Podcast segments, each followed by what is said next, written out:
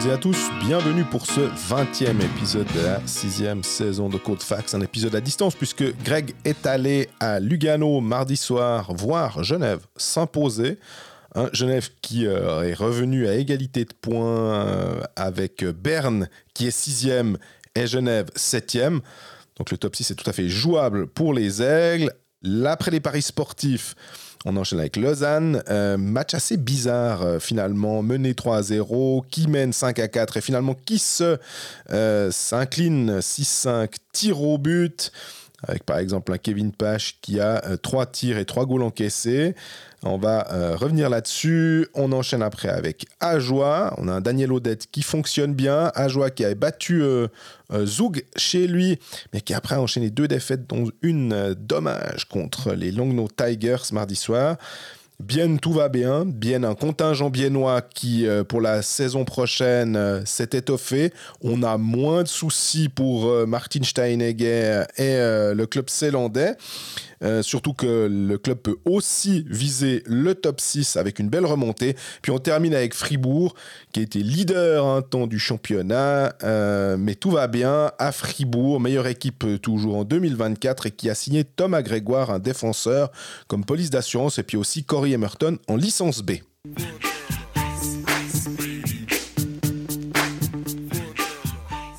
Salut Greg. Salut Jean-Fred, ça va? Mais ça va très très bien et toi? Écoute, pas mal. En route, j'étais à Lugano, Genève, euh, mardi soir. Vénard. Encore... Ouais, ouais, écoute, c'était un joli match, un tout gros match. Tu te rappelles quand on a fait le classement du spectacle, où toi tu t'es dit que les matchs que tu préférais voir, c'était ceux de Zurich?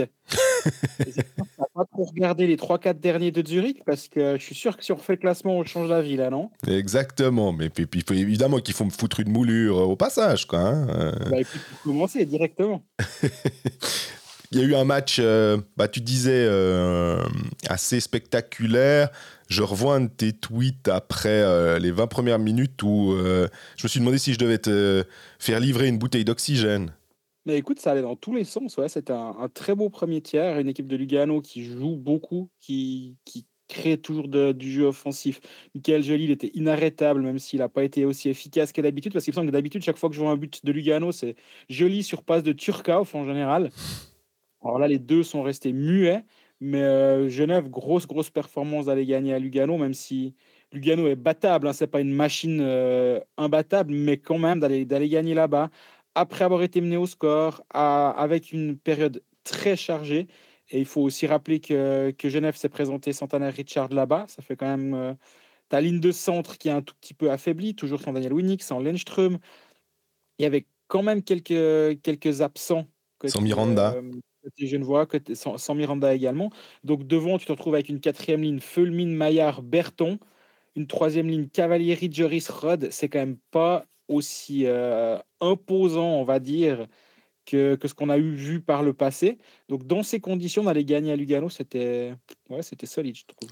Est-ce que tu dirais aussi, finalement, euh, avec une ligne euh, Berta Giamaninen, Artikainen, qui est pas forcément euh, la plus équilibrée. Enfin, disons, j'ai l'impression que il a fallu faire avec les moyens du bord pour essayer de d'avoir une euh, quelque chose le plus homogène possible sur quatre lignes et que mhm. je dis pas que ça paye genre mais Bertagia il marque un but hein, si je dis pas de bêtises absolument mais sinon je sais pas, il est un peu frustrant.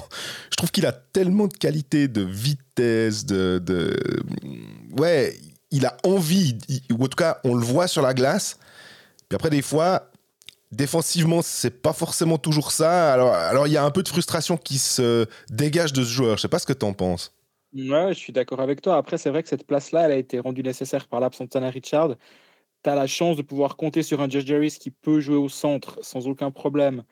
Mais il est meilleur quand même sur l'aile d'Artikana et Maninen. Cette ligne, elle fonctionnait vraiment, vraiment bien ces derniers temps.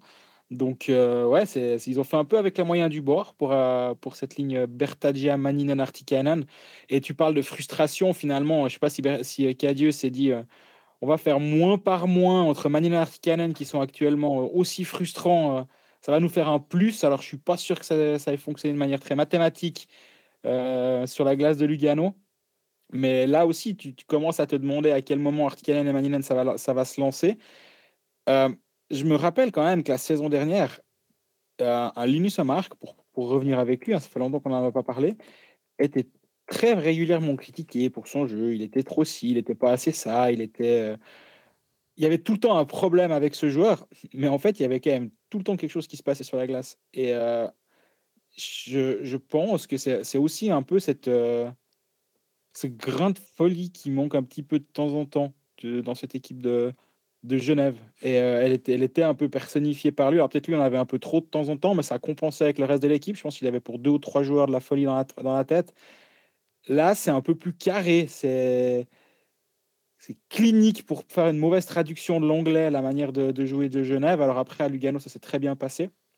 On a une équipe qui était très solide, qui était concentrée, qui était euh, rigoureuse défensivement malgré, la, malgré le, bon, le bon début de match de, Lugano. Derrière, ça a vraiment bien tenu. Mais il manque cette espèce d'étincelle, on va dire. On a aussi un, un Poula qui n'est pas aussi dominant que, l'année passée. Parce que l'année passée, il finit quand même à plus d'un point par match, à 51 points en 46 matchs. Il est un petit peu dans le rang, même si ça reste tout, à fait OK. Mais il n'y a, a plus ces, trois lignes potentiellement dominantes, surtout alors quand il y en a une, qui est. est euh, estropié quand euh, Emiranda et euh, Richard ne, sont pas là. donc ouais, il, manque ces, trois niveaux de scoring, je trouve. Et du coup, bah, t'attends de ta première ligne qu'elle soit encore plus dominante pour compenser, puis actuellement, c'est pas en train d'arriver. Ouais, c'est drôle, tu dis la folie. Bah, je réfléchissais un petit peu quand tu parlais, je me disais, Tom Ernest, il a quand même marqué des fois de trois buts où il prend le puck, puis je me souviens, je crois contre Ambry, où il, il décide qu'il va tout seul, quoi. Et puis, euh, euh, Vatanen a moins eu ses rushs aussi. Euh, même Richard, des fois, il a ses, coups de folie qui peuvent être un peu géniaux. C'est, assez bien résumé, quoi. Mais Omar personnifiait ça, mais il y en avait un, il y en avait un peu d'autres quand même, non? Oui, oui, je suis d'accord. Mais finalement, et on en parlera après pour, pour Lausanne, c'est peut-être ce qui fait la différence cette année en faveur de, de Lausanne, c'est que justement, tu as cette première ligne qui attire toute l'attention. Et euh, j'en parlais avec euh, Vincent Praplan à la fin du match, puis il me disait, mais en fait, lui, il avait l'impression que sur la saison dernière, à tout moment, c'est une des lignes qui se levait en fait et qui, et qui faisait la différence, qui attirait toute l'attention, ça libérait la place pour les autres, et tout avait l'air plus simple. Et à l'entendre, c'était vraiment le cas, c'était cet aspect euh, ouais, fluide, tout, tout se passait naturellement, les buts venaient les uns après les autres. Genève menait 2-0, on savait qu'on pouvait mettre de l'argent sur Genève gagnant parce que ça allait tourner. Ouais. Il n'y avait, il y avait vraiment pas pas de stress. Artikanen, il a quasi 30 buts la saison passée. Hein. Ça fait quand même euh, une différence gigantesque avec cette année quand tu as, un gars qui a, 20, ouais, 28 buts en, en, 48 matchs et là, on a 7 en 40 matchs. C'est 4 fois moins. Il faudrait qu'il mette un petit peu la deuxième pour euh, les 8 derniers matchs s'il veut y revenir à, son, à, son, total. Mais même s'il veut arriver à la moitié, c'est là, il est au quart de sa production de l'année passée. C'est assez triste quand même de, de, le voir. Euh, de le voir errer. Et là, si on regarde le dernier but de Artikainen, c'est le 8 décembre contre ouais. ça, fait un, ça fait un bail. Bah ouais, Ligue des Champions, et, et c'est pas comme si Genève n'avait pas joué depuis le 8 décembre. Hein. deux matchs contre Roma, les, le match, parce qu'il n'y en avait plus qu'un, contre euh, Vexieux, il y a eu des minutes de glace pour Artikainen, il y a eu des tirs mais il n'y a, a, pas de but. Quoi. Là, ça quand même, je commence gentiment à me demander si ça va, quand est-ce que ça va commencer. Tu parlais de, de, de, ces lignes avec Praplan, qui, qui, celle qui se lève. J'avais l'impression aussi, on l'a vu euh, lors du match contre le premier des, des deux derbies entre Genève et, Fribourg. Et ça a été aussi une des phrases de Noirod à l'interview à la fin, de dire ouais, ben, en ce moment, finalement, on voit que Fribourg c'est un peu comme nous l'année passée. Il y a, il y a toujours quelque chose. Pas de panique, on sait, euh, ils ont tous relevé, hein, même côté fribourgeois avec le score, parce qu'il y a eu 6 à à la fin, que c'était beaucoup trop lourd, que ça devait pas être comme ça. Mais que finalement, quand ça, tout d'un coup, quand ça rigolait, eh ben, il y avait, euh, pas un aspect rouleau compresseur, mais en tout cas que ça marchait vraiment très bien et qu'il n'y avait aucune panique, parce que de toute façon, ça va aller. Et mhm. ça, ça vient, c'est un, une, des, des, qualificatifs qui viennent de la part du vestiaire genevois euh, à l'égard du vestiaire fribourgeois et ils se rendent compte aussi que par rapport à l'année passée, ben, je sais pas s'il faut plus travailler parce que ce serait, ce serait injurieux envers euh, l'équipe de l'année passée, mais comme tu disais, 2 à 0, ouais, pas de problème. C'est pas, euh, c'est une péripétie. Il va falloir remonter ce score, d'accord, mais ça va le faire. Mmh ouais, je suis d'accord avec toi. Et si on, si on se penche un petit peu sur cette avancée de, Genève à 5 contre 5 depuis le début de saison, ce qui est intéressant de voir, c'est que dès, décembre, il y a eu une très grosse augmentation des expected goals en leur faveur. Ils ont à la fois eu plus d'occasions de but et en plus, ils ont resserré défensivement, ce qui fait que sur le mois de décembre, c'était une des toutes bonnes équipes de la ligue avec près de 60% d'expected goals en leur faveur.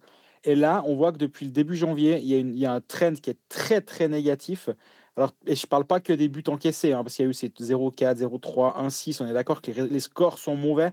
Mais au-delà du score, je trouve que la, tendance en ce moment, elle est assez, euh, assez pénible pour Genève Servette. Et, bah, justement, bah, j'ai eu euh, Praplan à la fin du match et il me disait que il manquait un petit peu cette, énergie de temps en temps, mais que ce n'était pas une excuse. C'était à eux d'être peut-être un peu plus. Euh, un peu plus direct sur le but justement et de pas vouloir toujours faire ce, ce petit jeu de trop, la, petite, euh, la petite fin de plus ou la, passe supplémentaire et qu'il fallait être un peu plus direct. Et c'est un peu ce qui leur a manqué ces derniers temps.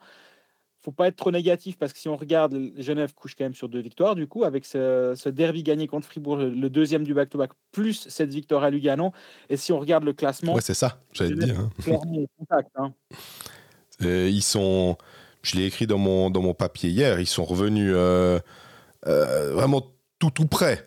Là, on est sur du. Euh, euh, j'essaie de reprendre le classement. Ouais, ils sont, ils ont, ils ont, ils ont, le même nombre, ils ont le même nombre de points que, que Berne et le même nombre de matchs que Berne, donc la même, la même moyenne de points, 1,55 points par match. Euh, et ils sont septième avec deux points de retard sur Lugano et un match de moins. Donc il y a clairement la, la moyen d'éviter le play-in, sachant qu'il ne faut pas oublier Davos derrière qui allait chercher deux gros points à Lausanne mardi soir. Et le Davos avec le WEF, donc ils jouaient plus à la maison pendant un moment. Post-Coupe Spengler, en général, ils ont toujours un moment un tout petit peu plus creux. Ceux qui ont euh, Enzo Corvier, hockey manager, ont peut-être remarqué qu'on pouvait plus jamais le faire jouer ces derniers temps. Mais c'est bien pour partie. Et euh, Davos, faut pas les négliger. Ils ont, ils ont six victoires sur les sept derniers matchs. Donc, euh, j'oublierai pas Davos dans cette lutte euh, pour la place 6 entre. Bah, ce sera Lugano, Berne, Genève et Davos. Hein. Même s'il y a encore Bienne qui revient fort, on en reparlera un petit peu plus tard. Ouais. Euh, mais, mais, oui, ça, ça va être tendu jusqu'à la fin, cette histoire. Euh, si on prend juste euh, côté Lugano, parce que bon, on parle un peu de. On parle forcément plus de Genève, mais il y a Morini qui est sorti sur blessure. Il y a Schlegel aussi qui est sorti sur blessure. Morini, ils, ils ont sorti l'info. Schlegel aussi. Ok, mais pour Morini, tu peux nous rappeler ce que c'est? Bah, Morini, il a taclé la bande et puis c'est pas la bande qui a eu mal. quoi. C'est malheureux ce qui s'est passé, mais il est, il est, parti le pied en avant, euh, la jambe en avant contre la bande, fracture du fémur. Et euh, ça, c'est le genre de scène, quand elles sont remontrées au ralenti sur l'écran, t'entends un bruit de tout le monde qui fait Oh C'était horrible. Et rien que le bruit de la bande, je parlais avec un joueur qui était tout proche et il disait Mais j'ai même pas besoin d'aller revoir, revoir l'image. On voyait que c'était sérieux. Et après, il s'est un peu mis en position fétale euh, et, à, arrêter de bouger. C'est là tu te dis ouais dans la réaction tu vois qu'il y a un truc grave qui est en train de se passer et il a été évacué sur une civière donc euh, on a tout de suite imaginé que ça allait être euh, problématique. Mmh a blessure musculaire, ils vont réévaluer ça ces prochains temps. ce serait pas un luxe qu'ils soient en santé si pour, pour le, le, sprint final parce que j'ai pas l'impression que Koskinen euh, offre toutes les garanties, il me semble, depuis le début de saison. Et alors, absolument. C'était euh, Fadani hein, qui a repris le. Non, c'est Thibaut Faton, qui, a, pris la, place. Et Koskinen, c'est euh, dans, les gardiens qui sont qualifiés, à savoir qui ont le nombre suffisant de matchs pour rentrer dans les statistiques. Et 13e sur 15 avec 3,04 buts encaissés par match, moins de 90% d'arrêt euh, il y a juste Metsola qui fait moins bien en but encaissé par match et Mayer qui fait aussi moins bien en but encaissé par match. C'est compliqué pour Koskinen et en pourcentage d'arrêt, c'est l'avant-dernier de la ligue avec 89%. Et vu qu'on est dans la partie Genève, ça va intéresser. Le pire gardien de la ligue depuis le début de saison en pourcentage d'arrêt, c'est Robert Mayer avec 87,98% d'arrêt. D'ailleurs, tu le mentionnes, je voulais juste aussi rappeler quand tu disais que, Genève, euh, depuis le mois de décembre, quand même, avait, fait un push et tout. Ça correspond avec l'arrivée d'Olkinuora et c'est assez dingue quand même de se dire que je sais pas si Gauchi a identifié le problème. Euh, parce que c'était, on voyait qu'entre Desclous et, et, et Maillère, c'était plus difficile. Mais dès qu'Olkinoura est arrivé, dès qu'il y a eu un gardien qui faisait cet arrêt supplémentaire, ce, petit truc en plus, bah, Genève a pu retrouver le chemin de la victoire finalement. Ouais, Olkinora, c'est. Alors, il fait une petite erreur sur le 2-2, j'ai l'impression. Je suis du haut de ma tribune, j'ai pas revu les images, mais j'ai un peu l'impression que le deuxième, il y a eu un petit problème. Mais les, matchs qu'il a joués, il est, solide finalement. Il donne, donne pas grand chose. Il est, il est propre en fait. Il n'est pas forcément spectaculaire, mais il est propre. Et euh, actuellement, c'est assez facile. Là aussi, on en parlera peut-être de la situation des gardiens un peu plus tard sur Lausanne. Mais c'est assez facile pour Yann Cadieux de dire bon, ben, de toute façon, euh, comme j'ai pas six étrangers, ben, je mets Olkinora tant qu'il est tant qu'il a de l'énergie et euh, j'ai pas besoin de me passer d'un étranger vu que Lenström continue sa saison, on ne sait pas ce qu'il fait.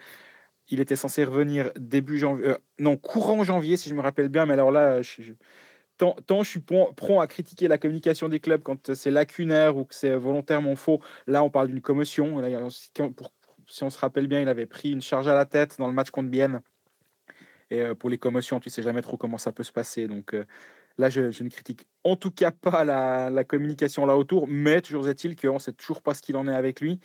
Et euh, Winnick vise le 20 février la finale de la Ligue des Champions. J'ai pas reparlé avec lui pour voir si c'était toujours d'actualité ou s'il était il pourra peut-être même se, mettre, se faire un match pour se, remettre en jambe avant. Mhm. Mais d'ici là, ben, il n'y a pas de choix à faire et il n'y a, pas d'étranger à mettre en tribune. Donc euh, c'est assez simple le travail de, de Cadieux. Enfin, surtout à ce niveau-là. Pour le reste, je ne dis pas que c'est simple. On parle des gardiens. On, a mentionné Elkinouara. Tu parles de Mayer qui a la pire moyenne. Et puis, ben, on a finalement la. La, troisième, euh, le, troisième membre, c'est Gauthier Desclous qui joue pas trop. Euh, on, c'est un peu frustrant, non, pour des clous? Ouais, c'est compliqué. Je ne lui ai pas reparlé depuis un petit moment euh, parce que bah, on ne s'est pas croisé à la fin des matchs. Il faut savoir que à certaines patinoires, tu es proche des joueurs qui sont, qui sont surnuméraires, dans d'autres pas du tout. Et euh, bah, au Vernet, bah, ce n'est pas le cas, on n'y est, est pas du tout. On est, on est en face, sous au sommet du toit. Je, rigole toujours en disant que si on était au sommet du salaire, on serait un poil mieux placé. Mais euh, donc on est proche de, on n'est pas proche justement des, des, joueurs qui sont surnuméraires. Je lui ai pas reparlé depuis un moment. Sa dernière apparition, c'est le 2 décembre où euh, il joue 44 minutes contre Zurich. Mais ouais, ça, ça commence à faire long. Il a, il a que que trois matchs depuis euh, le 17 novembre. Le, enfin trois bouts de match en plus. Il y a deux matchs et, une entrée c'est assez compliqué. je, je, me demande comment cette situation évolue. Alors après, tu me diras, c'est toujours bien d'avoir une assurance, mais là, ils ont presque deux assurances. C'est très suisse comme, comme manière de, de se surassurer. Ah ouais. Les champions. Deuxième, troisième, quatrième pilier. Voilà, et puis cinq assurances au cas où, la maladie, le machin, la casco, le truc. Là, là, ils sont bien à niveau assurance, mais au bout d'un moment, je me demande, je me demande comment, comment Gauthier le vit. Ah, lui, c'est pas une casco, c'est une cascouille. et euh, je sais que Rappersville s'était intéressé à le faire venir mhm. euh, pour la fin de saison, comme assurance. Euh, Mais est-ce qu'il a envie d'être assurance, tu vois? Est-ce qu'il aimerait... Après, tu me diras, il peut pas tellement prétendre à beaucoup plus, hein, non plus, vu... Le... Bon, on vient de dire que Robert Mayer était le pire de la ligue en pourcentage d'arrêt. Oui, oui si un gardien suisse va être engagé, pour moi, la discussion va de nouveau avoir lieu parce que Gauthier Desclous, depuis le début de saison, c'est 90% d'arrêt, 90,17% d'arrêt, soyons précis. Il n'y a, pas de quoi se cacher avec cette statistique-là. C'est un petit peu mieux que, que Robert Mayer. Pour moi, il, rentre, il doit rentrer en, en, considération si, euh, si un Suisse doit jouer. Mais euh, actuellement, ouais, ça, fait un moment qu'on l'a pas revu, même, même sur le banc aussi. Je pense que le, temps doit quand même commencer à passer un peu long pour lui. Par contre, euh, j'ai lu, euh, non, c'est dans le overtime de lundi, Stéphane Rochette parle d'une potentielle arrivée à Bienne. Je ne remets pas en cause cette information. Moi, je ne l'ai pas, en tout cas. Et euh, renseignement pris, ça surprend, disons, cette information. On verra si elle se concrétise. Mais Bienne a engagé Janet de de Turgovie pour la saison prochaine. Et euh, je, me, je, me, demande si, si vraiment il y, a, y, a une place pour un gardien suisse là-bas. Euh, je ne sais pas. Je, Janet, pour, ceux qui ne le connaissent pas, et, j'en faisais partie il n'y a pas si longtemps, on va pas se mentir, Gardien de 23 ans qui, qui, joue à Turgovie depuis quelques saisons. Il, était il est passé par Cloton auparavant. Et là, à Turgovie, il fait, il fait une très belle saison, à plus de 94% d'arrêt, moins de deux buts encaissés par match, dans une équipe qui n'est pas, pas dans le top 2. Hein. Donc, euh, il fait une belle saison, 23 ans, donc il a clairement encore une marge de progression. Je trouve que le plan fait, fait assez sens, disons, d'avoir lui derrière Seteri. Donc, euh, je vois moins l'arrivée d'un Gauthier Desclous. Après, euh, j'ai tendance à vouloir faire confiance à ce que dit Stéphane Rochette. Donc, on, verra comment, comment ça se passe. Et puis, Genève, les prochains matchs, euh, c'est un déplacement à Langnau, c'est la réception de Zurich. Et puis après, c'est un déplacement à Cloton. Je trouve que le calendrier n'est pas trop, trop défavorable, non?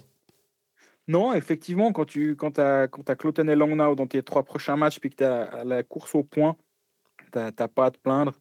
Après, euh, aller à Langnau, il y en a deux, trois qui se sont cassés les pattes là-bas, mais euh, je, me dis que ça va être le genre de match que, que, Genève doit gagner, surtout que dans le même temps, Lugano va jouer à Ambry un derby.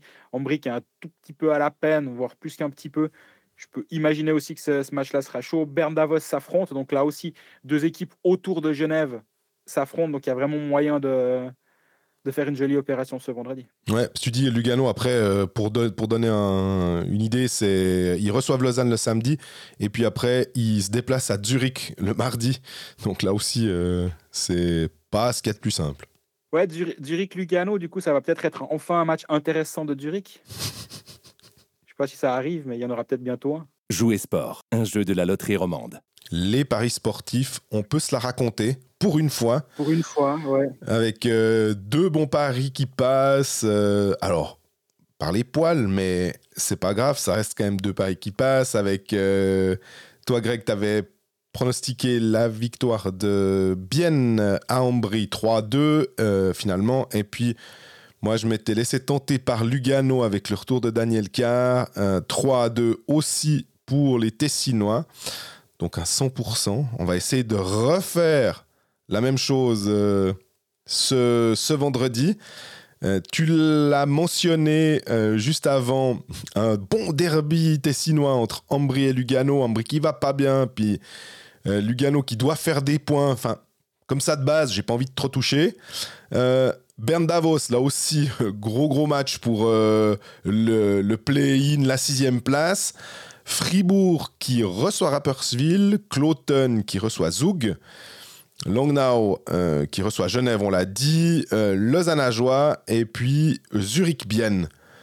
Comme ça, qu'est-ce qui te tente un peu? Moins de un but dans Zurich-Bienne. non, j'arrête avec ça. Je sais pas, j'ai l'impression que j'ai dû perdre euh, plus que deux fois que j'ai gagné les matchs à Langnau, parce que je joue tout le temps contre Langnau mais Langnau-Genève avec un Genève sur, le site de la Loro actuellement, on, on, on enregistre cet épisode, Genève est à 2 contre 1. Mhm. Euh, victoire en 60 minutes sans aucune fioriture. Je trouve que c'est quand même une cote intéressante. Après, je pourrais me laisser tenter par le handicap de 1 but, c'est-à-dire Servette moins 1, c'est-à-dire que Servette doit gagner avec deux buts d'écart à 2,65. J'aime bien ce pari-là. Ensuite, Cloton est, franchement pas bon. Zug est un petit peu meilleur, mais Zug est à 1,50 actuellement. Là, il faudrait peut-être s'amuser avec le handicap. Ce qui nous donnerait Zug à 1,85. Zug gagnait plus d'un but d'écart à Cloton. C'est deux choses que je pourrais voir. Fribourg, Rapperswil, euh, moi, il y a Davos, je viens de le dire, Davos qui vient de gagner 6 euh, des 7, derniers matchs, je crois. Berne est franchement pas, pas terrible actuellement. Tu peux avoir du Davos à 2,65 à Berne. Il peut y avoir également le, le, donc le, pari qui s'appelle face-à-face match. Ça veut dire peu importe comment, avec prolongation et tir au but ou en 60 minutes, c'est égal. Davos est à 2 contre 1 et Berne est à 1,65 contre 1. Ça, ça pourrait m'intéresser. Mhm. Et toi? Euh, bah, tu disais à part ça, Zug, euh, c'est deux victoires, 3-1 contre Zurich. Euh, donc, oui, c'est pas flamboyant et je les vois assez être capables d'être ramenés sur terre par, euh, par Zug. Et auquel cas, ben, un 50 tech, c'est pas très intéressant.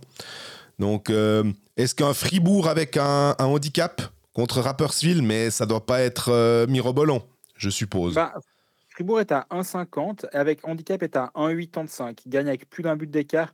C'est vrai que Fribourg à la maison, c'est sacrément solide. Ouais, c'est ça.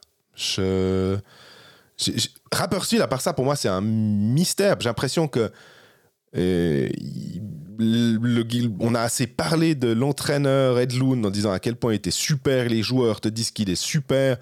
Euh, il, y a ça, il a, on a l'impression qu'il a jamais été remis en cause même durant cette saison et pourtant Rapperswil se fait clairement pas la saison que, qu'il doit faire. Euh, mais il, manque quelque chose. Alors est-ce que c'est, comme tu disais Artikainen avec ses 7 buts, est-ce que c'est Chervenka finalement qui a baissé d'un cran et que du coup il peut plus emmener euh, Rappersville comme ça et donc euh, irradier un peu et, donner aux autres aussi euh, comme un, petit pourcent supplémentaire qui fait que tout d'un coup, hormis Tyler Moy qui arrive encore à, surnager un peu, ben les autres, c'est pas ça. J'ai de la peine à les cerner, Rappersville, en fait. Ouais, et puis si tu regardes le classement de, des équipes à domicile, il y a Fribourg et il y a les autres. Fribourg a 49 points en 20 matchs. Ça fait 2,45 points par match à la maison. Ouais. Sur les 20 matchs, ils en ont gagné 16. Mhm. Ah, si tu joues les. Si, tu joues le pourcentage, ou en tout cas, les, les, euh, on dit playing the odds en anglais, je crois, hein, euh, eh ben, tu vas te retrouver avec, euh, en te disant, t'as quand même plus de chances que Fribourg gagne, quoi. Voilà, donc après, avec le handicap, ça peut être une, ça peut être une piste de réflexion. Euh, Ambry Lugano, c'est toujours des matchs un peu compliqués. Tu as dit on touche pas. Moi, je pourrais, je pourrais m'amuser avec, euh, avec un, over, un over 5 buts et demi et qui a 1,70. Ça veut dire qu'il faut qu'il y ait 6 buts dans le match, dans le temps réglementaire. Mais 1,70, c'est presque un petit peu bas. Et puis Lausanne à joie, je pense que même avec le handicap, on doit être à 1. Lausanne est à 1,32 actuellement avec, euh, en 60 minutes. Donc là, il faudrait prendre du 2 buts, de, deux buts de handicap, ce qui veut dire que Lausanne doit gagner par 3 buts. Le Lausanne moins 2, ça veut dire que Lausanne doit gagner par 3 buts. Ouais, ouais ça, ça, je le fais quasi jamais, honnêtement, parce que gagner 3 buts dans cette ligue, c'est pas simple. Mhm.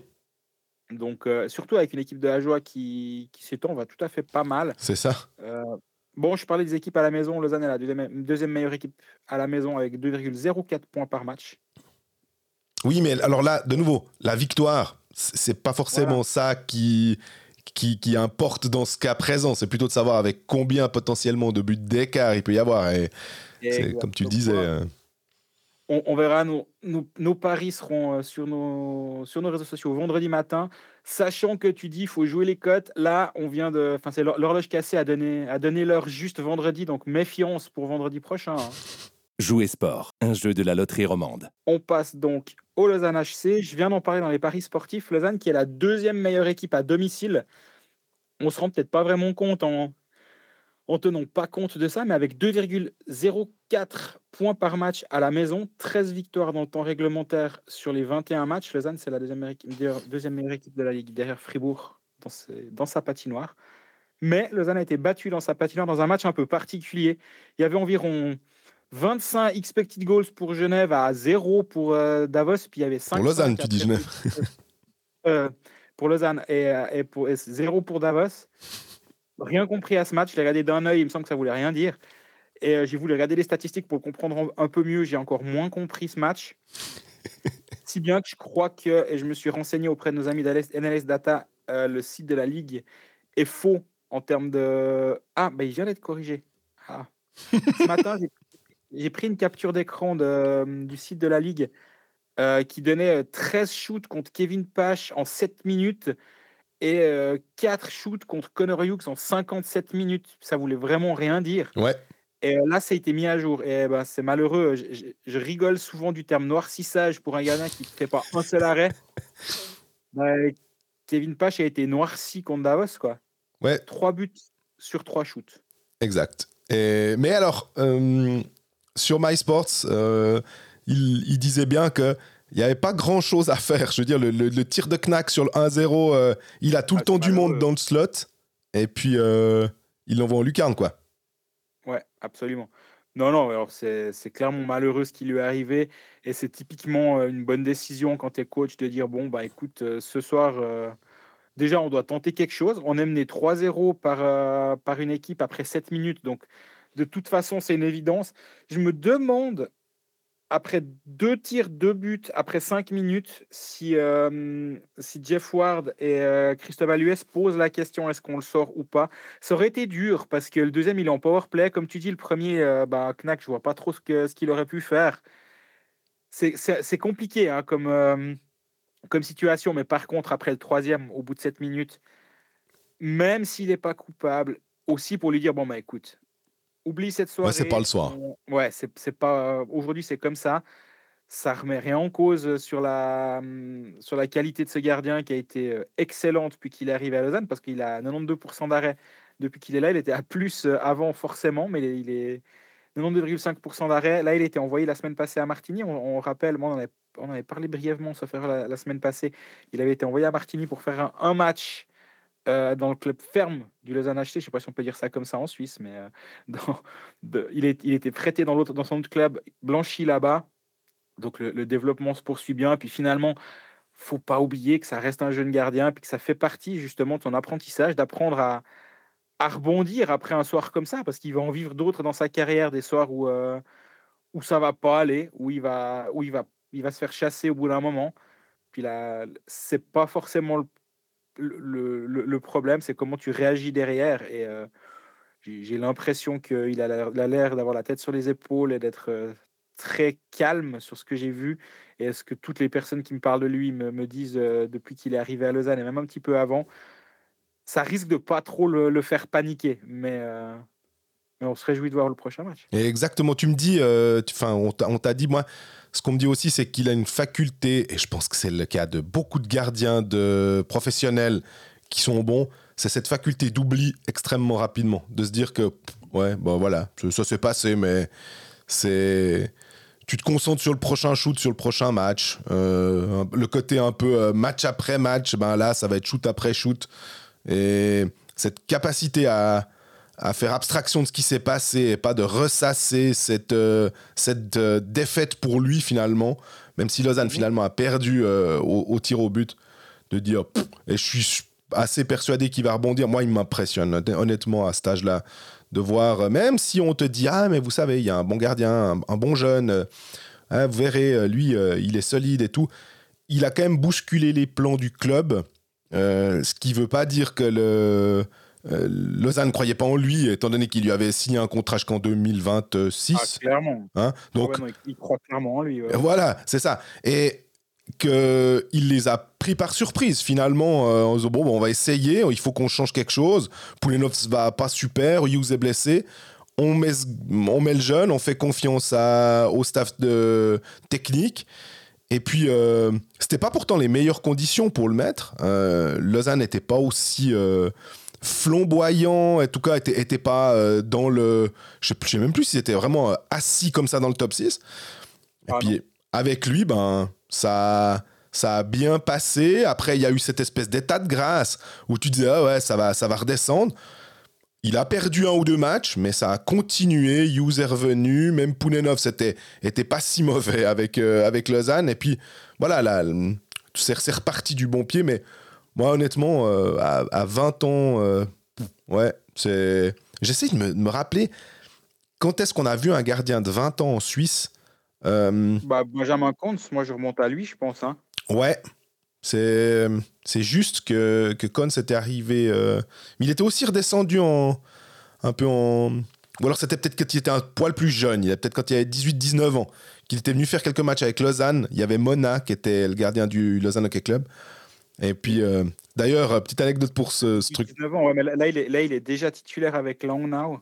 Durant la saison régulière, il est prêté par Genève à Langnau à 18 ans. Ouais. Et après, il est prêté une deuxième saison à Langnau. Et là, il, joue, il est titulaire, il joue 46 matchs euh, à Langnau en saison 2010-2011. Et c'est un 91, donc de lors de sa saison 19-20 ans. Et je pense gardien suisse de, de, de cet âge-là, je n'ai pas en tête quelqu'un qui a autant joué que Benjamin Comte depuis ces dernières années. Ouais, c'est juste. Bah quand il était revenu, en, quand il était passé par la. À l'époque, ça s'appelait la Ligue B. Euh, il avait un peu de peine sur les shoots parce qu'il se déplaçait tellement vite en ayant l'habitude des tirs rapides de la Liga que de temps en temps il se prenait des buts euh, un peu belles parce que les joueurs étaient moins bons techniquement. Donc ils avaient. Ils, ils, reprenaient pas directement, ils gardaient le puck sur leur palette peut-être euh, une seconde de plus. Lui, il avait déjà fait son déplacement, donc il pouvait l'envoyer de l'autre côté. C'était assez euh, spécial. Puis finalement, après, il a connu la carrière qui est la sienne maintenant. Et euh, tout va bien, mais tout ça pour dire effectivement que euh, Pache est impressionnant. Autre chose qui est impressionnante du côté de Lausanne, alors il y a eu 54 tirs à 17 pour le LHC sur ce match-là. Je crois que les expected, c'était. Il aurait dû y avoir à peu près quelque chose comme 6-2 comme, comme résultat. Ça a été 5-6, ou en tout cas 5-5 après 65 minutes. Et puis, autre euh, facteur du côté du LHC qui a bien tourné, c'est le power play, avec 4 euh, euh, des 5 buts qui sont tombés avec un homme de plus sur la glace. Et ça tombe bien pour Lausanne parce que c'était des, un des aspects du jeu qui posait problème. Très très bonne équipe à 5 contre 5, une des meilleures de la ligue. Mm-hmm. Mais beaucoup plus difficile en supériorité numérique. Ouais, Lausanne et Davos qui ont plus ou moins fait jeu égal dans le, premier tiers et encore, mais Lausanne a un peu dominé, mais pas de manière euh, incroyable. Mais derrière, été une sorte de rouleau compresseur lausannois. Si on regarde, bah, tu parlais des expected goals, 92,7% des matchs avec un tel différentiel de, chances de but auraient dû être remportés par Lausanne HC. Lausanne a quand même réussi à faire match nul, puis perdre au tir au but. Mais bref, match nul, 5-5, C'est clairement un braquage euh. Il ne faut vraiment pas se mentir. Lausanne fait un super match.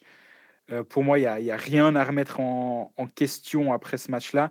Il y a une chose qu'on pourrait mettre en, avant, je pense. Aujourd'hui, il y a deux choses, je pense. Un, c'est le remplacement de Salomaki par euh. Qui a été très bon, j'ai trouvé, en tout cas. J'ai trouvé qu'il avait ce côté. Euh, il protégeait le puck. il est peut-être un peu plus il, a peut-être un peu plus envie offensivement que Salomeki. Il cherche un peu plus à, marquer peut-être que Salomeki. Mais en termes de, puissance physique, j'ai trouvé que c'était, c'était du bon Iris Catch pour pour son retour.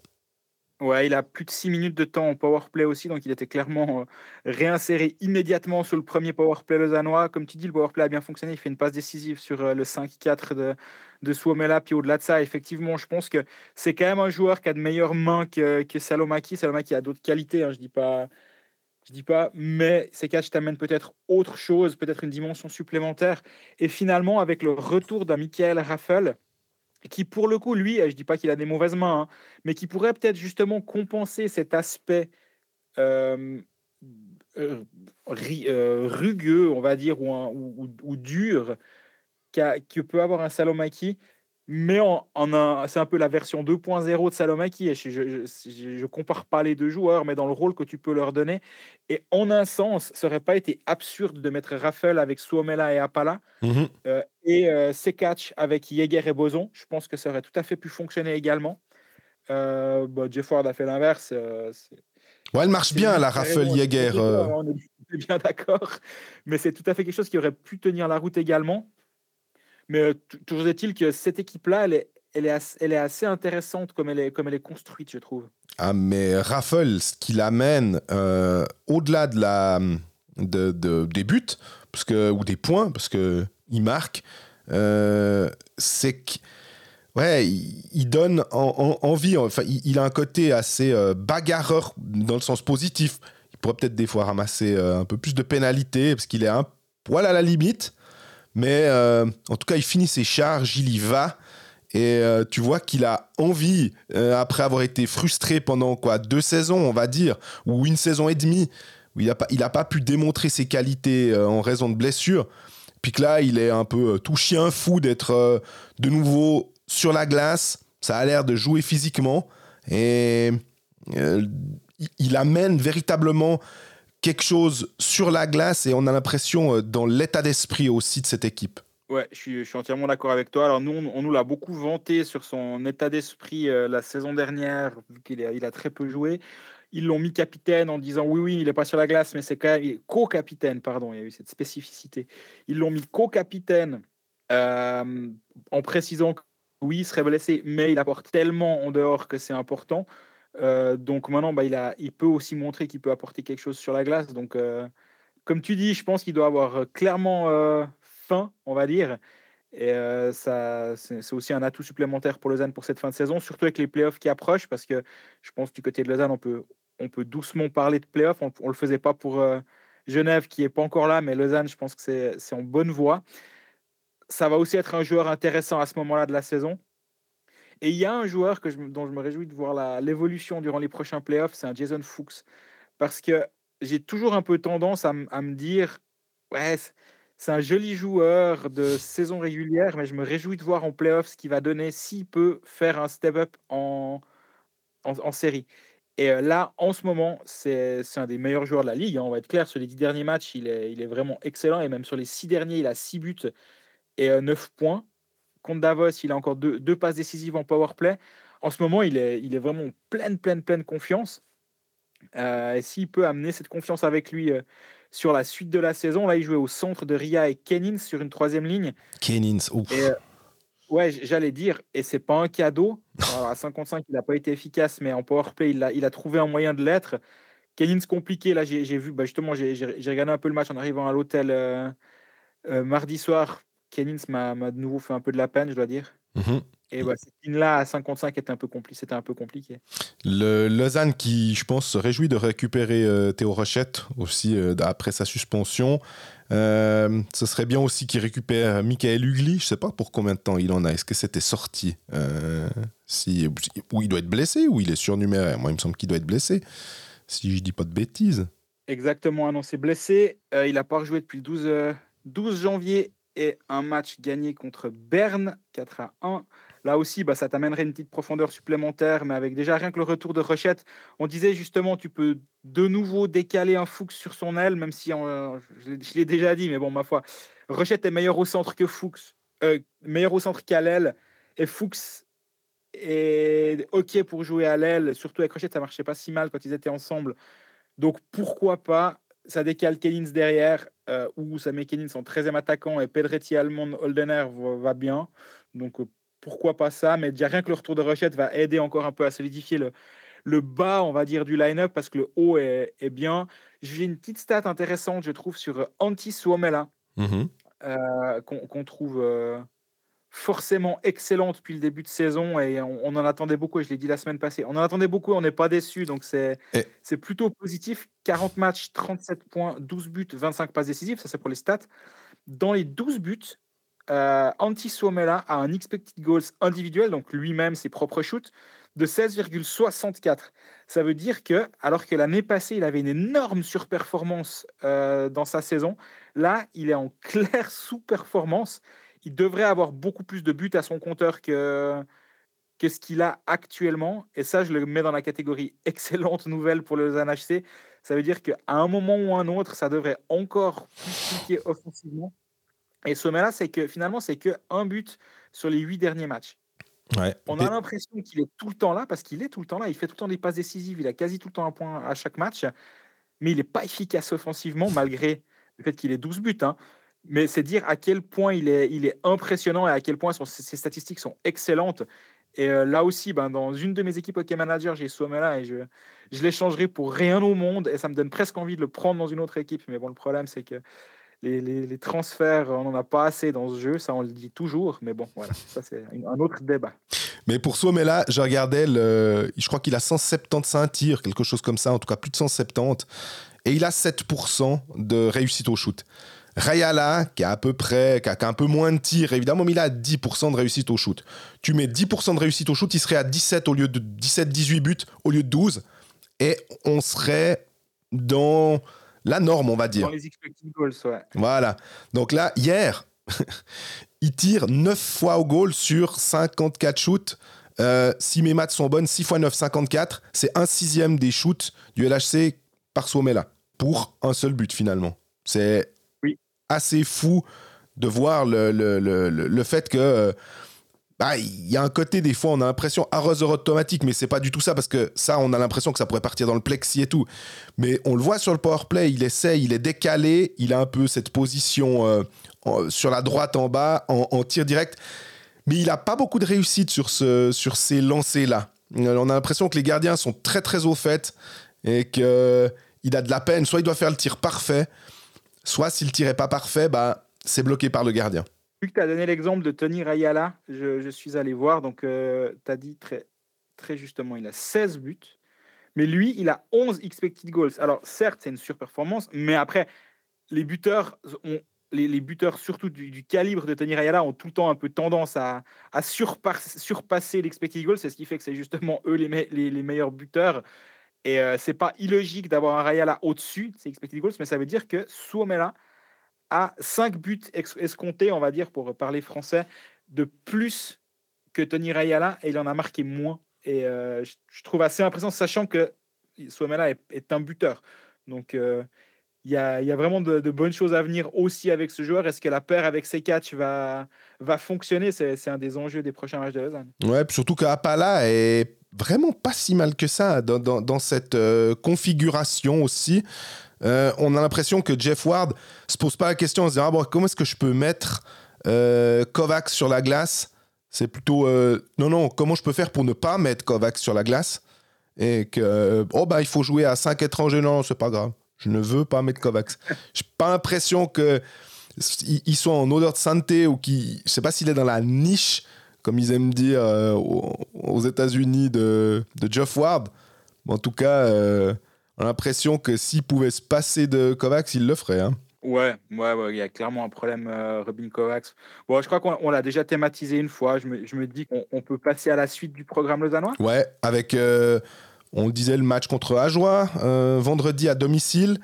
et puis après, il faudra tout de suite partir, ou je sais pas, ou pas faire une, une longue. rester très longtemps à, à la patinoire parce que c'est Lugano à Lugano le lendemain. Et puis, on ne sait jamais ce qui se passe avec le Gotthard un samedi. Et puis. Ouais, alors même, même un mardi, hein, je dois t'avouer. exact. Et puis après. Grosse, panique sur la route de Lugano mardi pour, euh, pour donner du behind the scenes, mais euh, Gotthard fermé alors que j'étais en train d'approcher du Gotthard et que mon GPS me fait passer par Coire alors que je suis à l'entrée du Gotthard, ce qui donne 4 heures de route pour faire les derniers 80 km. Autant dire que je me suis arrêté en priant pour qu'il débarrasse tout ce qu'il y avait devant le Gotthard, ce qui est arrivé. Et donc, je n'ai pas eu besoin de passer par parcours depuis Andermatt pour aller à Lugano, ce qui aurait été une catastrophe. Enfin, catastrophe, on, s'entend, il y a, peut-être quelqu'un qui a eu un accident de voiture, ce qui est plus grave. Mais quand même, le Gotthard, il n'y a pas besoin d'être le samedi, ça peut être chiant le mardi aussi. Et puis bah, mardi, le 30, c'est à Rapperswil. Euh, Lausanne, je ne veux pas dire qu'il y a un programme euh, euh, sympa, mais en tout cas, il y a des matchs qui sont clairement jouables pour rester dans ce top 4.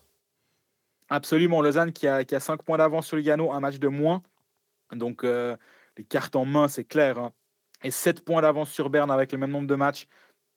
Et Berne et, Genève. Donc ça veut dire que pour rater le pré-playoff actuellement, il faut que, faut que Lausanne se fasse enjamber par trois équipes qui vont en plus entre elles se bouffer des points. Honnêtement, je pense que si Lausanne fait son, son, son point et demi par match qu'à la fin de saison, il n'y aura aucun souci.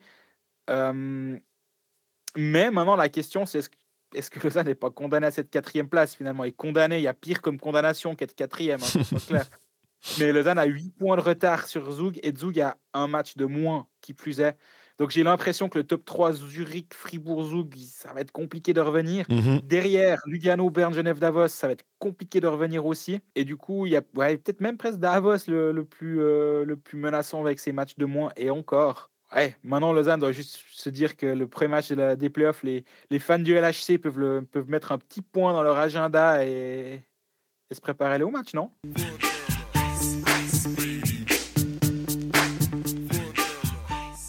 Voilà, Ajoie, euh, qui a fait un week-end euh, assez euh, intéressant pour, lui parce qu'il y a eu cette victoire, surtout à Zoug.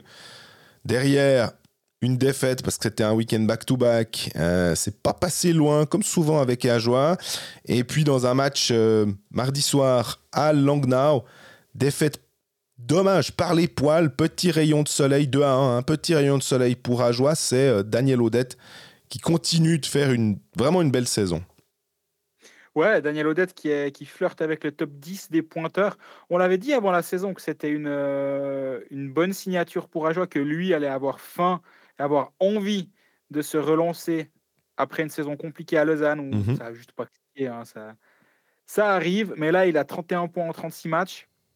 Comme tu dis, c'est un petit rayon de soleil. Il avait signé jusqu'à la fin de cette saison. Il avait signé qu'une année à, à Ajoie. C'était typiquement justement ce qu'on disait. Il va à Ajoie, il fait une bonne saison. Puis derrière, il y a peut-être un club un tout petit peu plus huppé qui va se dire non, mais attends, lui, il y a quelque chose quand même de, de pas mal. Et là, ces derniers temps, ben, depuis, la, depuis la Coupe Spengler où il est allé, depuis le début de saison, il a, euh, ça fait quoi? 4 Il a 12 points sur les 7 derniers matchs. Beaucoup de passes décisives. Euh, et, et a 3 victoires en 7 matchs.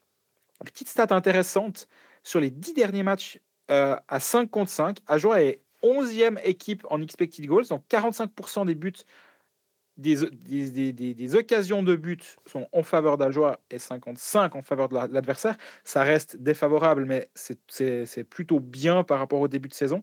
Et il y a trois équipes derrière Ajoie dans, ce, dans cette période. C'est Langnau et Cloten, on s'en doute, hein, et c'est Genève. Sur les dix derniers matchs, Ajoie est devant Genève sur cette statistique-là.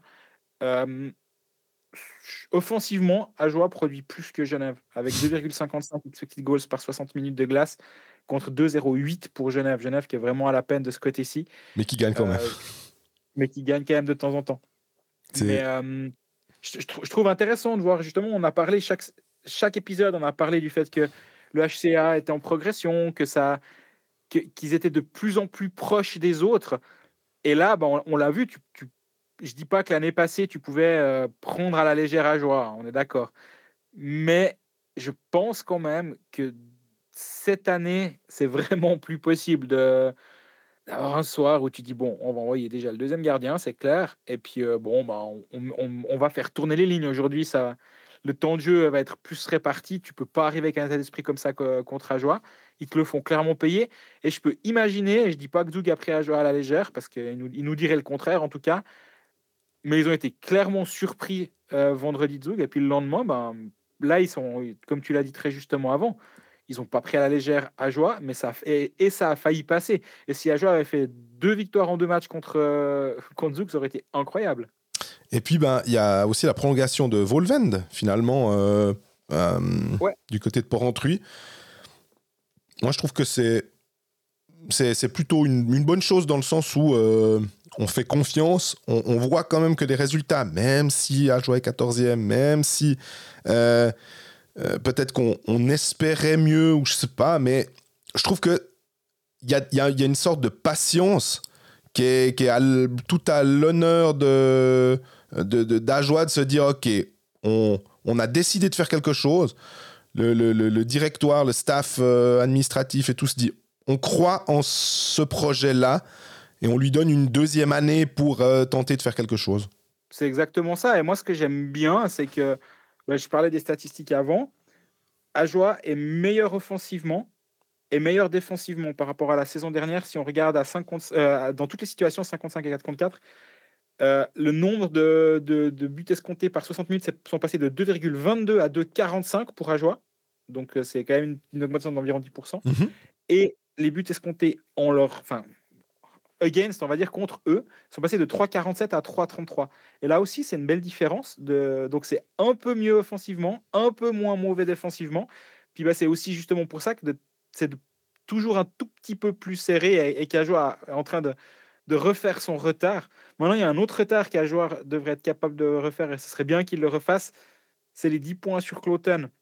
10 points comme ça, tu dis, ouais, mais attends, il, il rêve, machin. Mais il y a trois matchs de moins. Alors, je sais pas ce qu'ils ont foutu ces derniers temps, mais à Joie, il y avait aussi un WEF à Port-Entruy ou bien c'est Cadavos Bonne question.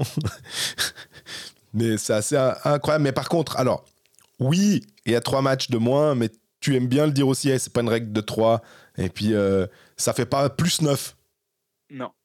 Donc, euh... Non, par contre, tu peux un peu recoller, un, tu peux recoller quand même si tout se passe bien sur ces, sur ces matchs de retard et, euh, et, te dire que revenir au contact, ce serait déjà une jolie chose. Surtout qu'Ajoie euh, affronte, euh, bah, va à Lausanne, on l'a dit vendredi, et reçoit Cloten samedi. Et on parle de ces matchs à X points là. Mm -hmm. bah, typiquement, samedi soir, on saura si Ajoie a une chance d'être. Euh, de ne pas être 14e et dernière équipe de National League et peut-être de revenir sur Cloten. Si, si ce match-là se passe pas bien, on, là, on pourra clairement tirer un trait et se concentrer sur, euh, sur le play-out. Absolument.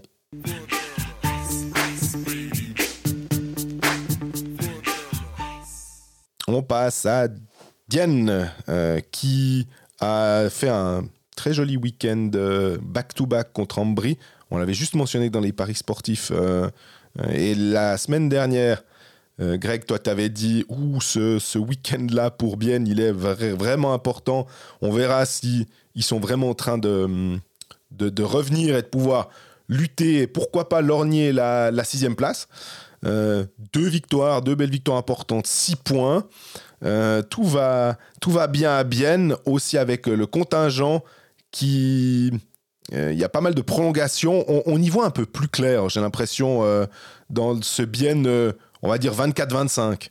Ouais, on voit déjà plus clair dans le bien 23-24, trouve, avec une équipe qui ressemble à une équipe de, National League, avec euh, tout le monde joue à sa place. Bon, J'en parlais sur le plateau des pécalistes, mais quand t'as pas euh, Radgeb à l'aile de Grossman ou presque, euh, et que Radgeb en défense, c'est un peu plus facile, et, Grossman également. Là, on a une équipe où tu, tu, commences à te demander qui est le quatrième centre, et tu te demandes, mais c'est Gaëtan As, le quatrième centre de Bienne? Non, quand même. Après, c'est vrai, c'est Ponyemi. Ouais, non, mais après, c'est cool. Enfin, bref, tu as une équipe qui a une, qui a une vraie qualité offensive. Défensivement, ben, ça tient vraiment la route. Ceteri est d'une assurance tout risque ou presque. Donc, je pense que ce que fait bien depuis un moment, là, c'est 5 victoires sur les 6 derniers matchs, 5 victoires en 60 minutes, donc 15 points sur les 6 derniers matchs. Bah, c'est le genre de petits push qui te permettent justement de, d'y voir plus clair. Là, ils ont 4 points d'avance sur Ambry. Normalement, cette neuvième place est quasi assurée. 4 points, ça peut aller assez vite. Mais bien clairement, regarde plus haut. Et il y a finalement plus que 5 points sur ce duo Genève-Berne qui, entoure la 6-7e place. C'est plus grand chose finalement. Et euh, vu, ce qui, vu ce qui se passe à, à ces derniers temps, vu ce que Bienne montre ces derniers temps, avec un jeu qui, qui est bon, je trouve. Euh, Offensivement, ça va plutôt bien. C'est même en nette progression depuis, depuis un mois. Défensivement, c'est pas l'Amérique de la Ligue, mais ça tient aussi la route. Pour moi, il y a, y a, vraiment presque que du positif à bien actuellement.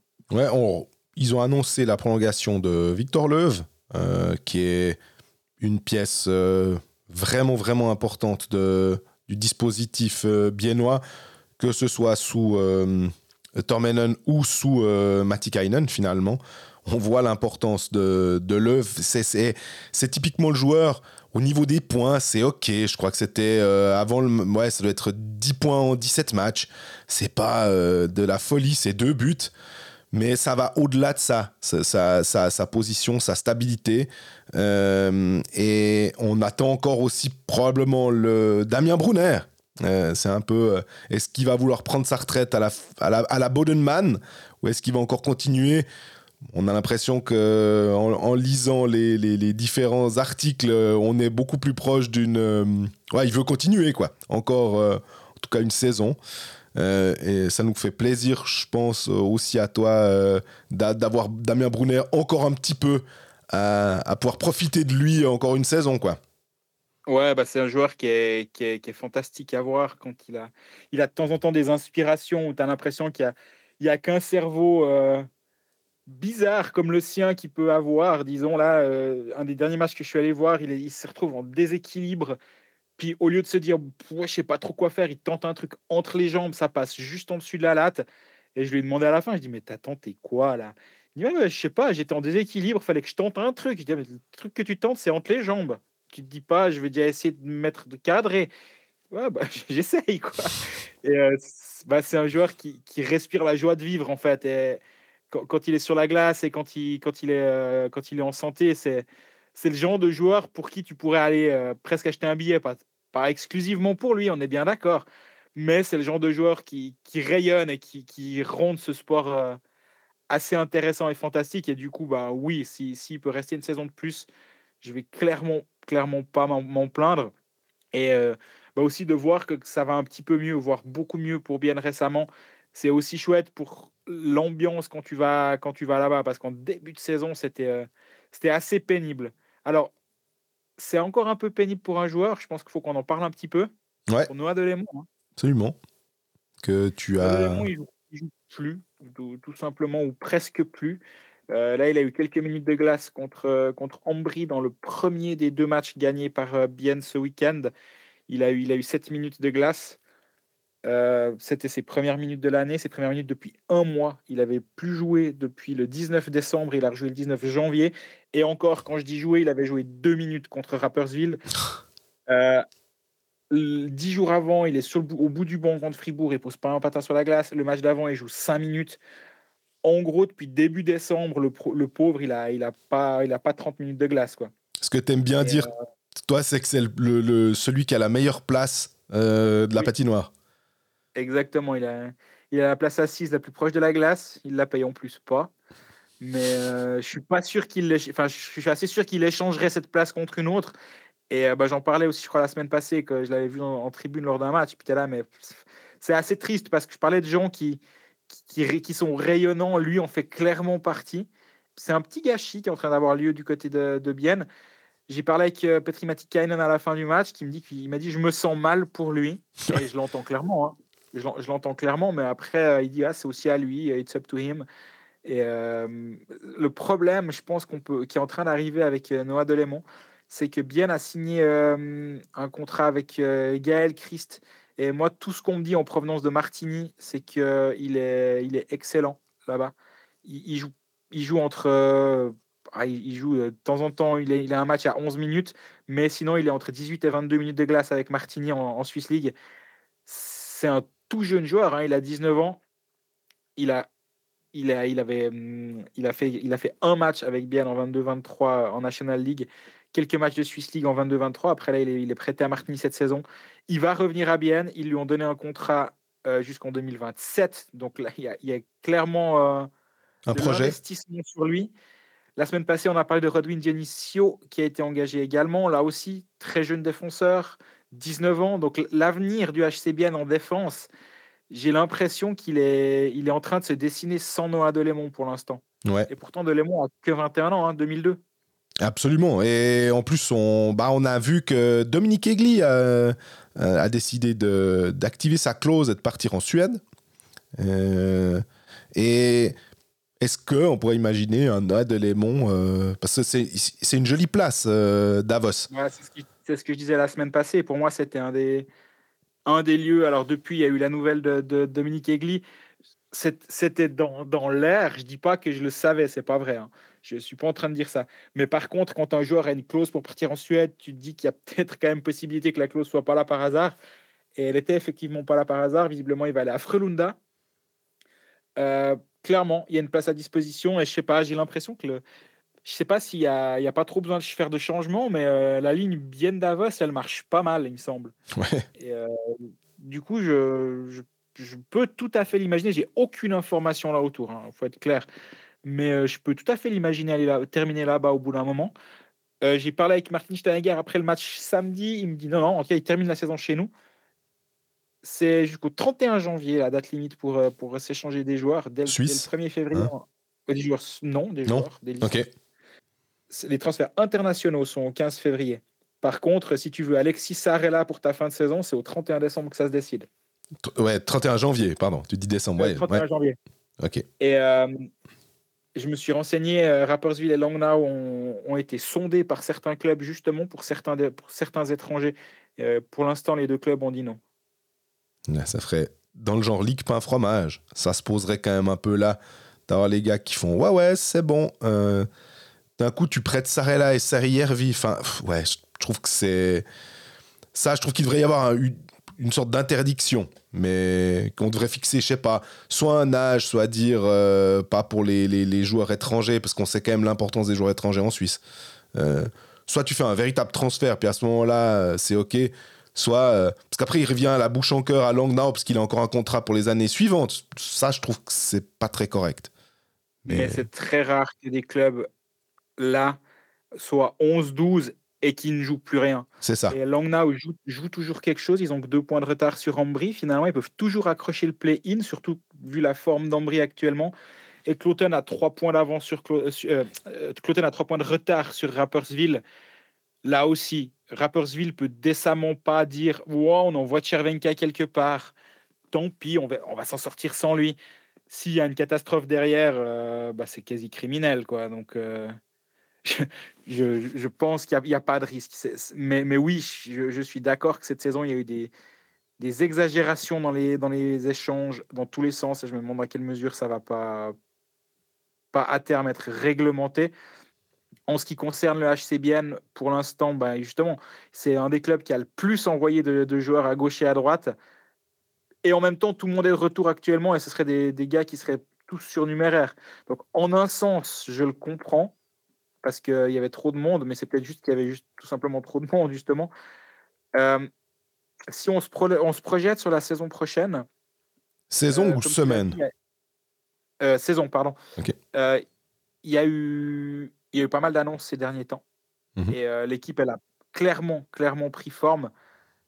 Et ça ressemble à une équipe de National League. Ce n'était pas forcément le cas il y, a, il y a trois mois. Je pense que dans les bureaux de Bienne, on va quand même souffler un petit peu, justement, avec l'arrivée de Benicio, qui est, qui est un vrai défenseur de deuxième ligne en devenir. Il va falloir qu'il apprenne, évidemment, mais c'est un vrai défenseur de deuxième ligne. Euh, quand tu as offert Asrayala qui sont là, tu as Kneubuller qui va amener un peu de profondeur sur une troisième ligne, Bachhoffner qui a été signé, là aussi pour une troisième ligne. Il y a apparemment encore un ou l'autre joueur suisse qui va arriver, un étranger qui doit encore être signé. Ouais, on souffle un petit peu. Le, la, la, situation s'est décantée. On rappelle quand même qu'en début de saison, Bian avait 18 contrats euh, expirants. Donc, euh, c'est un peu plus simple, j'imagine, surtout que les résultats sont meilleurs. Donc, euh, à mon avis, l'ambiance doit être un petit peu meilleure dans les, dans les bureaux de la Tissot Arena actuellement. Absolument. On a une question encore euh, sur euh, Bien de Thiago Neves. Salut l'équipe, petite question. Existe-t-il un site ou une appli qui nous permettrait de voir le classement de National League sur les X derniers matchs ou semaines? Parce que depuis euh, début décembre, je me demande comment se situerait Bien dans ce classement partiel, entre guillemets. Au rythme où ça va, ça donne l'impression de ne pas avoir envie de jouer bien en play-in, play-off. Et euh, même la cote de champion se jouerait, à mon avis, surtout vu la cote du jour. D'instinct, j'irai voir sur le site de nos amis de NRS Data pour voir les, les statistiques sur une période donnée, le nombre de points sur une, une période donnée. Je pense qu'il n'y a pas trop de soucis chez eux, tu peux tout trouver. Donc c'est nlisdata.com. Euh, on touche 10% sur tous leurs revenus, euh, évidemment. non, c'est pas vrai du tout. Euh, J'irai chez eux. Et ils font, aussi ils, font aussi des projections sur la fin de saison qui sont intéressantes pour, pour voir les pourcentages de probabilité. Et c'est pour ça que j'en parle là. Les, les, les, la, la, place théorique en fin de saison. Et selon eux, Bienne termine top 6. Hmm. Alors, pas uniquement, hein, c'est sixième, c'est la position la plus probable selon les projections d'analyse data, avec 21% de sixième place. Mais 7 et 8, c'est 18 et 17%. 9, c'est 15%. Donc, si tu cumules, il y a plus de chances que Bien soit 7, 8 ou 9 que 6. Mais la place la plus probable, et encore, c'est pas un bon, enfin, la, la, moins improbable, on va dire -hmm. comme ça, c'est sixième devant Lugano, Bernay Davos. Et selon eux, 4 des 6 romans, euh, 4 des 6 premiers sont romans avec Fribourg, selon eux, dans la, la, place la plus probable est 2, Lausanne est 4, Genève est 5, ce qui nous donnerait un, un très rigolo Genève-Lausanne en quart Lausanne-Genève pour être dans l'ordre en quart finale. Autant dire que moi, je déteste les, les, affrontements entre romans en playoff, euh, surtout en premier tour. J'ai l'impression que tu te sens obligé de parler des deux équipes, il faut faire des articles avec. Je parle vraiment que de ma position de journaliste. Hein. Mm -hmm faut parler un peu de tout le monde. Après, on va décrypter chaque virgule. Il a écrit superbe tir de Eponiemi, mais euh, joli arrêt du gardien. Oh, il est pour bien. Enfin, et euh, ouais. Donc, je dois avouer que la perspective d'un Lausanne-Genève, je sais pas, si ça arrive, j'aimerais que ce soit un poil plus tard qu'en quart finale, s'il vous plaît. Et puis le programme euh, biennois euh, c'est, euh, on l'a mentionné pas, un petit déplacement sympa à Zurich. Euh, et puis derrière, le match du dimanche soir contre euh, Langnau. Et puis après, c'est un bon petit derby, euh, encore un autre derby bernois, mais un peu plus, un peu plus excitant avec un déplacement à Berne. Donc, de toute façon, on va dire pas de match facile, même, même la réception de, de Langnau, mais va là c'est ils vont être testés un peu au feu quoi bien aussi. Ouais, absolument. Puis j'ai juste fait la, J'ai juste regardé le classement là. De, Thiago nous disait depuis le 1er décembre, ça l'intéressait de savoir. Et euh, effectivement, donc sur Analyse Data, tu vas sous l'onglet euh, Teams, statistiques, puis là tout en haut, il y a un moyen de choisir par date. Mhm. Si on regarde du 1er décembre au 23 janvier, euh, la meilleure équipe de la ligue, c'est Fribourg avec 31 points à égalité avec Zurich, mais avec deux matchs de moins. En points par match, c'est Fribourg à 2,38. Euh, mais en, to- en total de points, c'est Fribourg et Zurich à 31. Et Bienne est troisième avec 26 points durant cette période de, de- depuis le 1er décembre. En points par match, Bienne est la cinquième équipe derrière Fribourg, Zurich, Zug, Davos. Et juste devant Lausanne.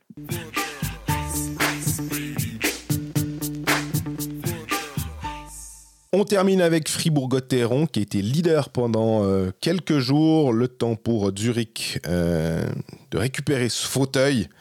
Euh, mais tout, on Mais disait. de perdre des plumes quand même. Mais de perdre des plumes quand même. Ouais, ouais, mais. Et puis bah, Fribourg a un, solide match euh, lors du back-to-back. La belle victoire contre, euh, Genève. Défaite le, le lendemain. Bon, bah, ça arrive tant mieux même. On aime bien dire des fois que quand ça, roule trop, ça, fait pas de mal d'avoir une sorte de petit- petite piqûre de rappel pour, euh, enchaîner peut-être une autre série positive. Il n'y a pas grand-chose de négatif en ce moment à, à dire à Fribourg qui en plus a, a signé un nouveau, euh, un nouveau défenseur étranger. Euh, tu l'avais mentionné, Thomas Grégoire. Et, Alors, euh, j'a- J'avais repris bêtement Expressen. hein. Je m'app- Je m'approprie pas cette information. Euh, ça, ça faisait quelques. Bon, J'ai l'impression que ça fait un petit moment que Thomas Grégoire, il, il avait envie de venir en Suisse. hein. Ouais, absolument. Je voulais juste, av- avant de parler de lui, juste ouais, parler de, de- des, petites statistiques depuis, depuis 10 matchs. Fribourg à la meilleure équipe de la Ligue avec 58,8% de expected goals en sa faveur. Juste, juste, juste devant Lausanne qui est avec 58,71%. La deuxième meilleure équipe de la Ligue et les deux sont loin devant le troisième, Zug, avec 55% en leur faveur. Et euh, toute situation confondue. Et euh, ça reflète finalement ce qu'on voit parce que Fribourg est, est une très bonne équipe actuellement. Et Lausanne aussi. Donc, euh, des fois, quand les statistiques euh, sont, sont d'accord avec ce qu'on avec ce qu'on voit, on, on aime assez. Alors, je voulais juste le mentionner. Thomas Grégoire, effectivement, c'est un défenseur qui était euh, déjà l'année passée, à pareille époque, on en parlait en Suisse. Il y a eu le fameux euh, Thomas Grégoire intéressé par la Suisse, puis trois jours après, il a signé à Rugley. Euh, on, le, on le connaît, celui-là, hein, c'est la classique. Là, il n'y a pas eu intéressé par la Suisse, puis après, il a signé à Frelunda. Là, il n'y a, il y a pas eu grand-chose, puis tac, il a signé en Suisse. Je sais qu'il n'y a pas si longtemps, il y avait, il y avait Ambry qui s'était intéressé à lui, mais finalement, la petite blessure de Tim Heed était moins grave que prévu, donc il pas, ça n'avait pas été plus loin les contacts. C'est un défenseur qui fait une saison superbe à Rauma, mon nouveau club préféré pour y être allé trois jours. euh, durant enfin, la saison dernière avec euh, 44 points en 57 matchs. Donc, c'est un défenseur, on rappelle. 13 buts, 31 passes décisives. Il a passé trois saisons à Rauma. 19 points, 34 points, 44 points. Le 19 points peut être un petit peu décevant, mais en même temps, c'est un joueur de 98. Donc, à 23 ans, il débarque à Rauma euh, de, de la AHL, Mhm. où il était au Barracuda de San José. Euh, donc, il a fini finalement son, son développement, ses dernières années de jeune vingtenaire en Finlande. Ça s'est plutôt bien passé la troisième saison. Euh, cette saison, c'est un peu plus difficile. Apparemment, j'ai lu dans La Liberté qu'il y a eu un peu des changements organisationnels qui font qu'au moment, ils, ils sont partis ailleurs, ils ne voulaient plus vraiment de lui. Donc, il était, euh, il était mis sur le marché. Il a plus joué depuis le 28 décembre euh, en championnat de Suède. Et il, était dans une passe assez compliquée. Euh, il n'avait aucun point sur les six derniers matchs. Pourtant, il avait pas mal de temps de jeu. Son équipe était en perdition, cinq matchs, cinq défaites en, en six matchs. Pas grand chose à lire dans ces, statistiques-là. Par contre, c'est un défenseur qui est, offensivement doué, qui a, quand même un gabarit qui tient la route. Il n'est pas, solide, mais, mais de ce que j'en ai vu, il est, il, défensivement OK. Et ce serait une concurrence à Fribourg. Je- J'en parlais, je crois, la semaine passée, que même défendre à 3, ça pourrait, avec les trois étrangers, ça pourrait être une option.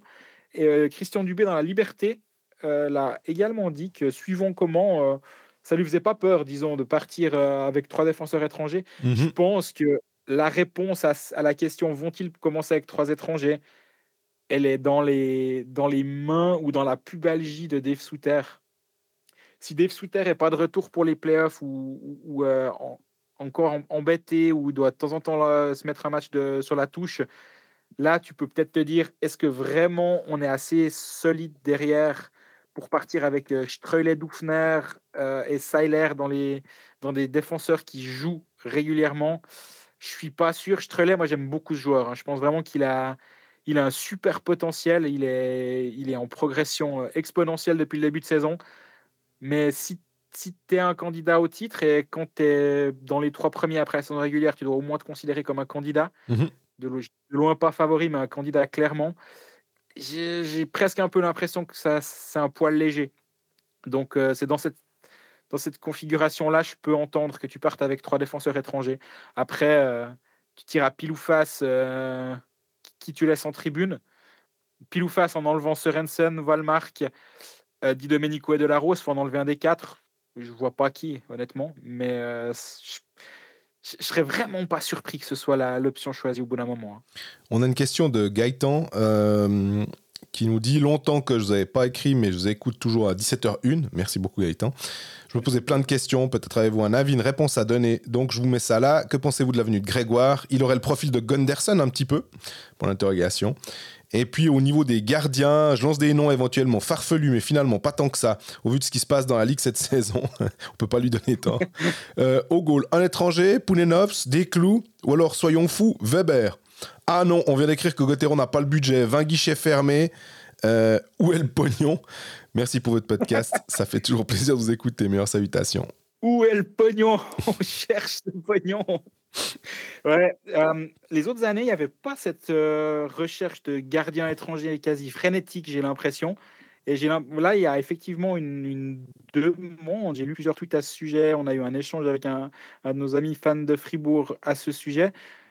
J'entends, hein, évidemment, mais j'entends aussi que Fribourg a dû finir de solder son, son pré-Covid cette année. Et euh, bah, je pense quand même que l'argent n'est pas, ne, pousse, ne pousse pas sur les arbres euh, du côté de, la BCF Mais dans les caclons. Ou dans, ouais, alors elle pousse pas dans les caclons non plus. Maintenant, je, je, me rends pas compte, j'ai pas le nez dans les finances, mais euh, s'ils pouvaient le faire, je pense qu'ils auraient engagé un gardien étranger. C'est une évidence. Est-ce qu'ils est qu'ils ont privilégié de, de payer euh, pour un, un Corey Emerton? Je pense que c'est pas le même prix non plus. Un Corey Emerton qu'on n'a pas encore nommé, mais qui vient en, en deuxième. en, en, licence B, pardon, une fois que Sierra aura terminé sa saison.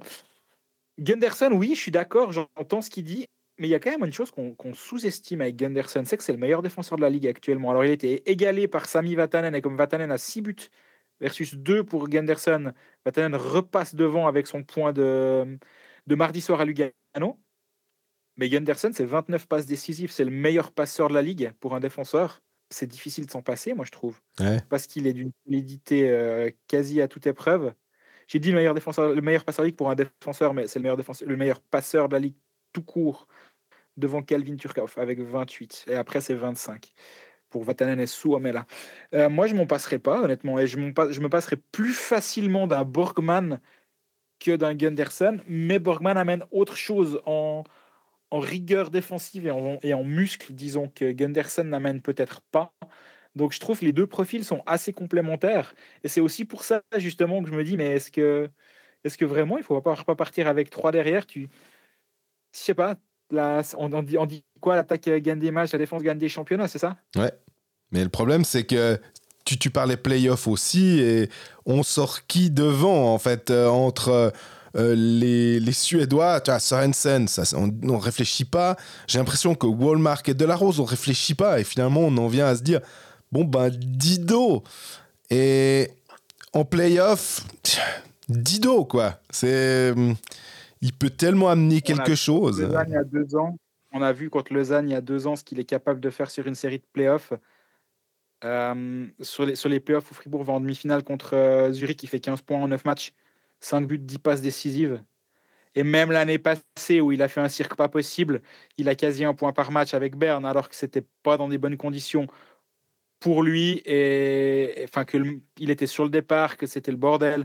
Avec Bien, c'est toujours le foin. Donc euh, malgré ça, il est quasi à un point par match. Donc c'est vrai que c'est très très difficile de se séparer d'un Di Domenico. Puis les autres aussi. Je suis d'accord, c'est insoluble. Après, il vient, faut pas oublier, c'est pas parce qu'il débarque maintenant qu'il a une place garantie sur la glace. Complètement. Il vient aussi comme, euh, comme assurance, comme, euh, comme euh, bah ouais, en, cas de blessure, c'est bien de pouvoir compter sur lui. C'est peut-être aussi bien de pouvoir compter sur lui pour la fin de saison, pour de temps en temps faire souffler un, un de défenseurs titulaires. Donc, moi, je, j'aime bien cette signature. Emerton, je pense que c'est quoi C'est Gerd Senezan, toujours dans la liberté d'ailleurs que comme étranger de Swiss League, tu fais pas beaucoup mieux pour, euh, pour te renforcer en National League, dans le sens où c'est quelqu'un qui a de la qui a de l'expérience, qui a déjà joué là-haut, qui est solide défensivement. Rappelle-toi la saison dernière, chaque fois qu'on parlait dans la saison d'avant surtout, chaque fois qu'on parlait de Merton, c'était pour dire à quel point ce joueur était extraordinaire et qu'il était euh, précieux. Ouais, c'est ça, précieux, euh, c'est l'adjectif. le Lausanne HC.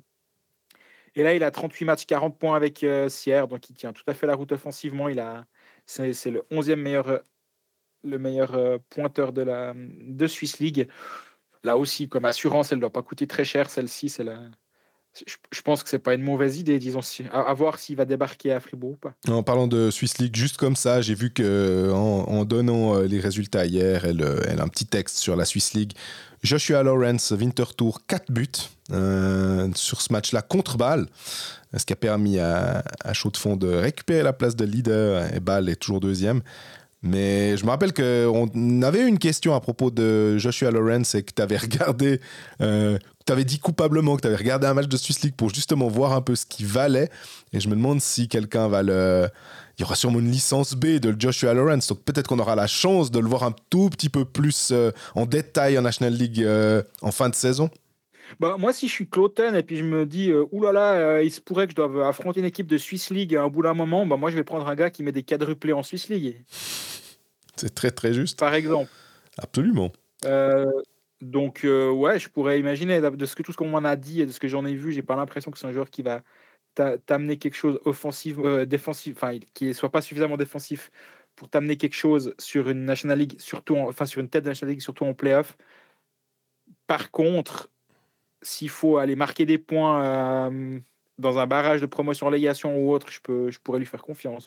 Et puis on finit avec le programme de Fribourg qui euh, reçoit Rapperswil. On l'a parlé dans la, section Paris en disant que, à quel point Gauthieron était fort à domicile. Samedi, c'est un petit déplacement à Davos.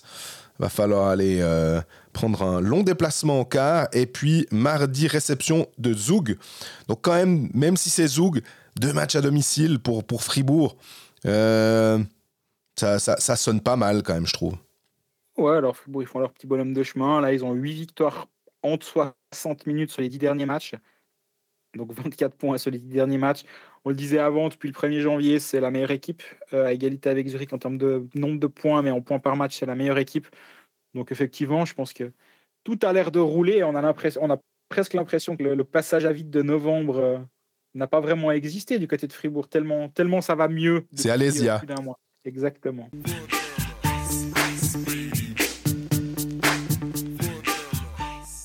Et donc, on est au terme de cet épisode. Je ne sais même pas le nombre. 20. C'est ça? 20. De ce 20e épisode de la saison de Colfax, épisode à, distance. Il y en aura probablement d'autres à mesure que les playoffs arrivent. C'est là où je commence à un peu plus euh, voyager parce que les affiches justifient certains déplacements, dont, dont celui Gano-Genève de, de, ce mardi soir. D'ici la semaine prochaine, n'hésitez pas à nous poser toutes vos questions. On est toujours très content d'y répondre. Euh, d'ici le mercredi matin, 9h30, pas plus tard, parce que sinon, après, on est dans l'enregistrement en général. Et euh, n'hésitez pas à vous abonner sur nos réseaux sociaux, Facebook, Twitter, Instagram, nous suivre sur, le, sur SoundCloud, Spotify. Vous pouvez vous abonner sur Spotify, ce qui permet de ne pas rater un seul épisode, même si il y a rarement des surprises avec l'heure de sortie de l'épisode, mais on ne sait jamais. C'est juste. Petit, abonnement sur Spotify, et puis ben, d'ici là, euh, portez-vous bien. À bientôt.